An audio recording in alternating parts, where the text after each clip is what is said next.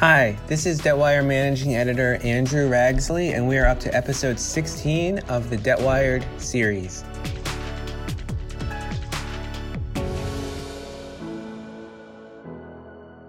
This episode features Deputy Editor Reshmi Basu speaking with Peter Keogh, Managing Director with Carl Marks Advisors. Peter has a 30 year track record of leading companies through operational performance transformations. This goes across a broad range of industries, including the automotive, chemicals, healthcare, financial services, building products, retail, and telecom sectors. In our discussion, Peter shares some of the advice he's currently given to clients as they juggle a range of industry factors like commodity pressure, Biden's infrastructure bill, ordering bottlenecks for the holiday season, and a conversation is very focused on tight labor markets.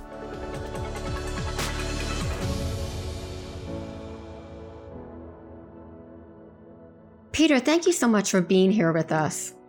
Oh, thank you for having me. I appreciate it.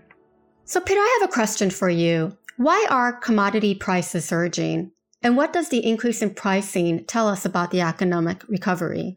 Yeah, you're spot on here. Commodity pricing certainly has surged this year. In fact, it's actually surged to a 10-year high. And and you asked a great question about why why why commodity prices surging in my mind, it's a combination of multiple global supply chain disruptions, coupled with the hangover from the COVID related changes that, that have impacted the flow of goods and materials across the globe.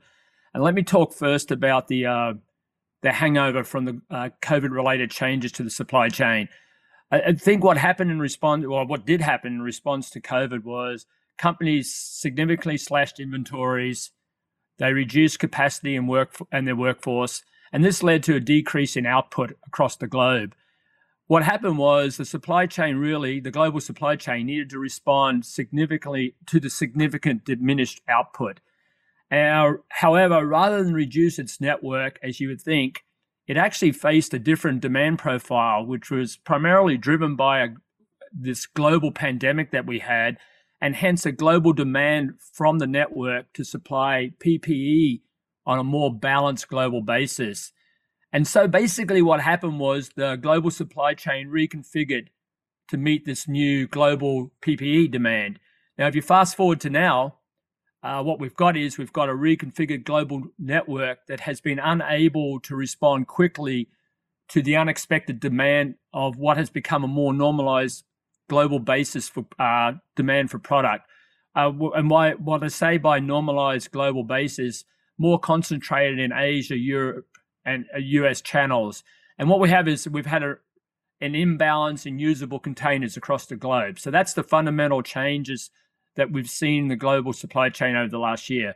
Now, when we talk about supply chain disruptions, there's been many of them. Uh, ch- the Chinese crackdown on emission production, which has impacted metal prices for nickel, steel, aluminum, etc uh, the Suez Canal blockage, uh, port closures in response to COVID outbreaks, gas supplies at a new time low in Europe, uh, the storms in the Gulf here that have impacted oil and resin production. You've got, as I've mentioned, the global container shortages. Uh, um, and then you've got this backup that we're seeing currently at shipping ports. All these are leading to an imbalance in the supply and demand and all impacting pricing. And so you're getting this surge in pricing, and the surge in pricing is going to threaten inflation as the scarcity of products and services put added pressure on supply to meet demand. And, and I think this growing scarcity threatens to be a catalyst for rising prices well into 2022. Now, you asked the question about what this tells us about the economic recovery. I think what it tells us was that we didn't anticipate the rapid demand coming out of COVID, uh, and hence the scarcity of goods and materials which leads to inability to meet the demand, which has led to an increased pricing. So I think at the end of the day, the pricing is just a is just a, an outcome of of where the of the the strength of the globe of, the uh, economic recovery. So, what sectors are being hardest hit by shocks to the commodities market? And is this because of the increase for demand? Well, I think at this moment, all sectors are being hit by the rising prices. Uh, we use metal. Uh, you know, we use commodities through everything we use other than services, everything we consume. And then when you look at the global market, you, you got to realize that the markets are very much uh, interconnected and any disruption in one region tends to have a knock-off effect el- elsewhere. You know, as I stated earlier, you know the freight is stuck in the Suez Canal. Uh, you, you know uh, the the coup in Guinea, which sent bauxite to a 13-year high. Uh, you've got the Gulf Gulf storms, etc. These all impact um, the global supply chain, sourcing, production, logistics, and it's hit in all sectors. Uh, then when you layer on top of these events, you get this very tight labor market. You kind of have the perfect storm, you know, demand with the inability to effectively supply that demand. And then and then when I talk about a tight labor market, uh, I'm not referring necessarily to the low level of unemployment, as that is really not the case. We have high levels of unemployment, and all sectors are being hit with this tight labor market. And what I'm referring to is low levels of employable people. And I think that's the key here. There is a lack of both quantity of people and quality of people wanting to work. Uh, around the US, I see signs every day of, uh, of the need to have staffing. You know, fast food places are not uh, only offering higher wages, but in some cases they're offering bonuses. You see visible signs of hiring, help wanted signage everywhere uh, work fairs that have poor turnouts, and even in businesses that can get resources, the next immediate challenge for them becomes the quality. And, and for example, I, one of my clients, they have found over the last year that of every of all the new hires, about 50% of the new hires are, are fired or terminated for t- performance related issues in the first 120 days. And when I asked these clients well, should you just pay more to get a higher quality people? They do not believe it's about the money. They've already raised their wages. It's just around people willing to work and put in the quality of the work. So we have very tight labor markets. Do you think this commodity pressure is transitory or more permanent? Uh, if you define permanent as going well into late 2022, uh, it's my belief it's not transitory then and more permanent. Uh, as mentioned earlier, there is a significant balance of supply and demand. You get this overlay, as you just asked, around the challenge of the labor market. And so I think it's going to take some time to uh, grind through the, the backlog that seems to be increasing at a rapid rate until demand actually meets, uh, or supply can meet demand. So I, I think that you're going to see pricing remain, high pricing remain for quite a bit of time and um, hence I think this is more permanent than it is transitory. Peter, how could this affect distressed activity given the impact on the bottom line and margins from companies? Great question. To date, the pandemic really has not seen an increase in distressed activity, which really has surprised many. Um, the unexpected demand increase and the inability to supply to that demand certainly has placed significant pressure on businesses to deliver. For example, Amazon, which is highly respected in logistics space, is struggling to maintain their historical delivery levels for Prime. Others I know are having to rebalance client delivery commitments on a daily, weekly basis due to an outpacing demand, which is lead, which is due to longer lead times to source material and components, and obviously challenge logistics. So we're seeing right now no immediate impact on distress activity. However, I am experiencing a heightened level of ner- lender nervousness, which is not necessarily apparently visible, and specifically nervousness around marginal businesses. And this has been driven by labor shortages, the inability or the questionable inability to pass through price increases, how soon these businesses will rebound from COVID, and if they do, what does the revenue curve rebound look like? And then layering on top of that, what future impacts could could could result on demand and supply from further COVID related outbreaks. Then, if you layer into all these concerns, back to lender nervousness, just around working capital challenges. So, I'm expecting there's going to be an uptick in distress as working capital needs grow, which then leads to default rates starting to climb, you get margins is going to be impacted. And then I think what happens is because of scarcity of materials and goods, you get this inability to sell out of a financial challenge. as supply constraints continue to impact revenue produced. And what I mean by that is the demand may be there for these marginal businesses, but their inability to actually produce to meet that demand and to sell more becomes very constrained, which means it, it means they don't have the ability to fund their working capital needs. And that's where I think you start to get the distressed activity increase. So we have this confluence of labor shortage, commodity pricing, the threat of inflation, supply chain issues. Really, how nervous should investors be about all of this? It seems like a lot of negatives in the market. Yeah, I, I think investors should be nervous, uh, especially if they believe inflation is knocking on the door. They believe that the labor shortage will continue to be a challenge. And layer on top of that, that COVID is here for a long time and that the global supply chain still remains vulnerable to disruptions. I mean, the global supply chain has been vulnerable to disruptions even before COVID. Now you've just got it's more delicate than it was, and it's still trying to reconfigure itself back to pre-COVID situation. So all of these factors, I think, contribute to uncertainty, and with uncertainty and risk, and which leads to nervousness. So rightfully so, they should be. They probably are nervous. Peter, there's been a lot of news headlines about Biden's infrastructure bill, kind of the political hot topic these days. What do higher steel prices mean for the bill, given the administration's focus on bolstering American manufacturing?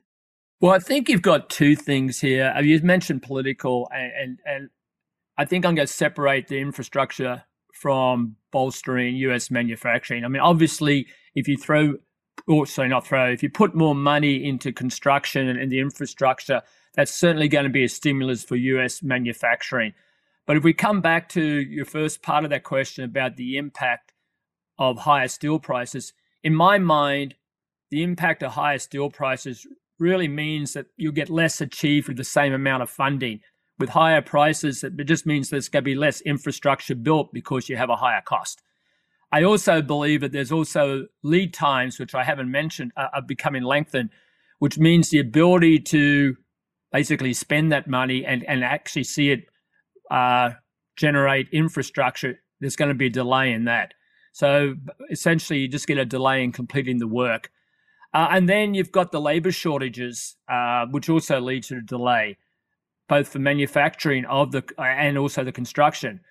Now, so that, in my mind, is what higher steel prices mean, just less done. From an impact of manufacturing here in the States, apart from stimulating more more manufacturing in this country, I don't see a huge impact on encouraging manufacturing here. And I use the word encouraging because over the past 10 years, I think there's been a realization from US based companies that when you look at offshoring product, you need to assess the offshore supply from a total cost of ownership point of view, not just the actual cost to manufacture an item. And I think COVID has brought that to bear a lot more, that realization as as um, the, the, the supply chain has really broken down uh, internationally and uh, companies cannot source their product like they used to be. So I think when you start looking at total cost of uh, ownership for, for your supply, when you start looking at it for certain industries, it certainly has become apparent to manufacture at home or closer to home is prudent and more effective and more cost effective. So I just think, from a standpoint of your second part of the question, I, I think we're already along that road. I, I think the stimulus bill is just going to add add more more jobs for the labor market. So you have potential delays in lead times, and then you also have this kind of tight supply chain. So, is there any industry poised to quickly ramp up domestic production? Uh, domestically, I think all industries are being challenged with what we've talked about, both from a scarcity of resources and labor shortages. In a nutshell, I don't see any industry with a clear advantage over another as it relates to ramping up domestic production here. I think they're all created equal right now. And Peter, are you seeing any relaxing in the supply chain? Are there any industries that do have it easier than others? No, I don't see any relaxing right now. No matter where you look, there are just signs of challenges chip supplies, new COVID strains, labor shortages, ships waiting to be unloaded, companies renting planes to ship internationally sourced products, extended lead times, unavailability of finished goods. The list goes on and on. So, no, I don't see any relaxing right now uh, at all.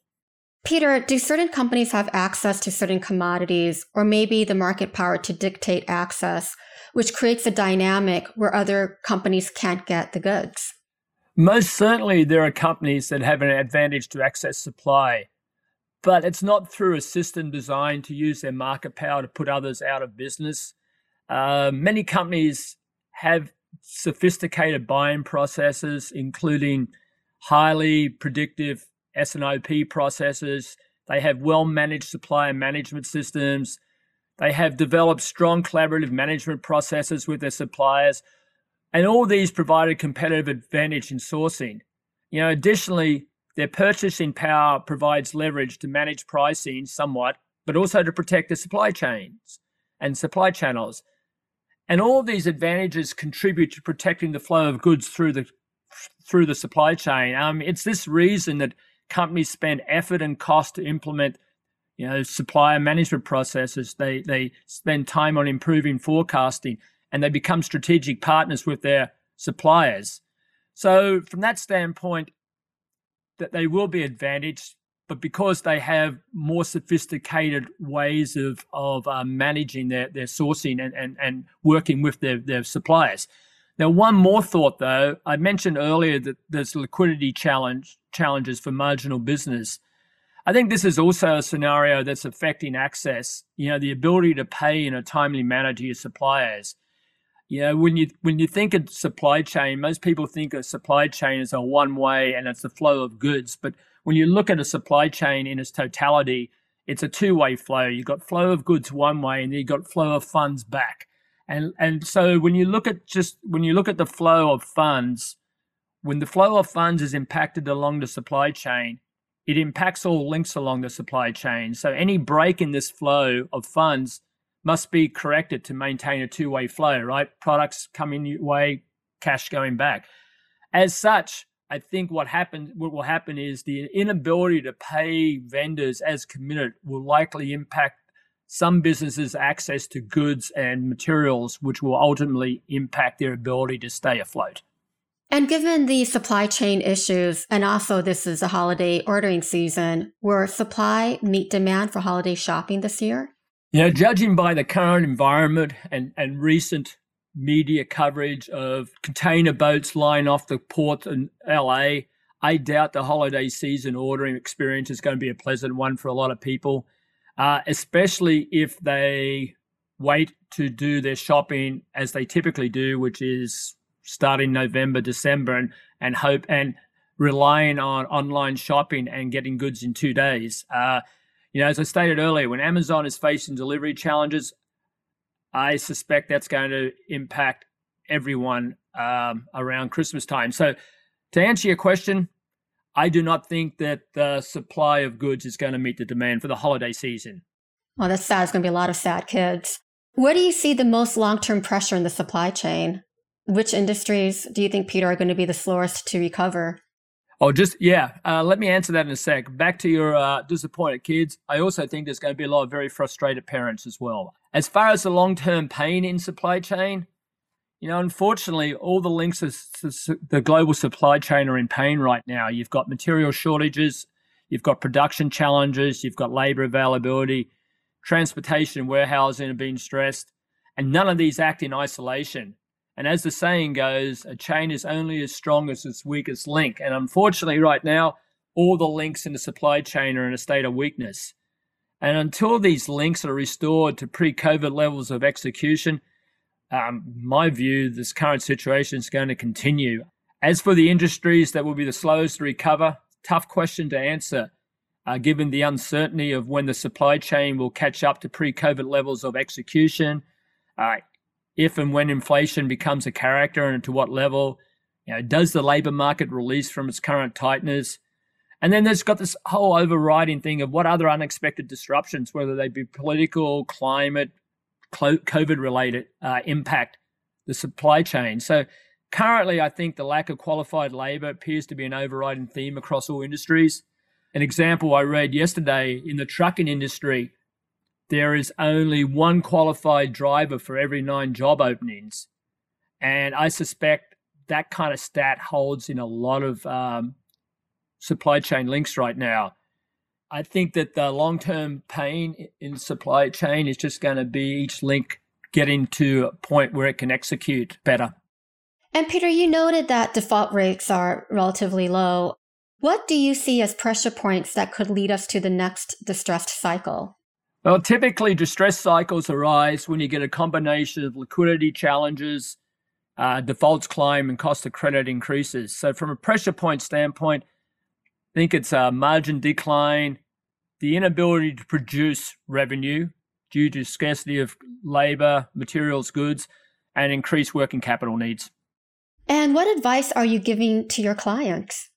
Currently, uh, advising them to focus on strengthening their sourcing processes, uh, reinforcing their forecast to uh, ensure they have what they need to produce, uh, focusing on pricing, especially how to pass through pricing. As, as, as you mentioned at the start of this, with pricing surging, how do you uh, protect your margins, managing liquidity, and taking care of their strategic customers for the long term? Peter, thank you so much for joining us. That was a great conversation on the threats to the economy. Thank you. You're welcome. Great to talk to you. Thank you. Thanks for listening to our podcast with Peter Keogh. And don't forget to follow us on Spotify. Also, check us out on the Wistia platform.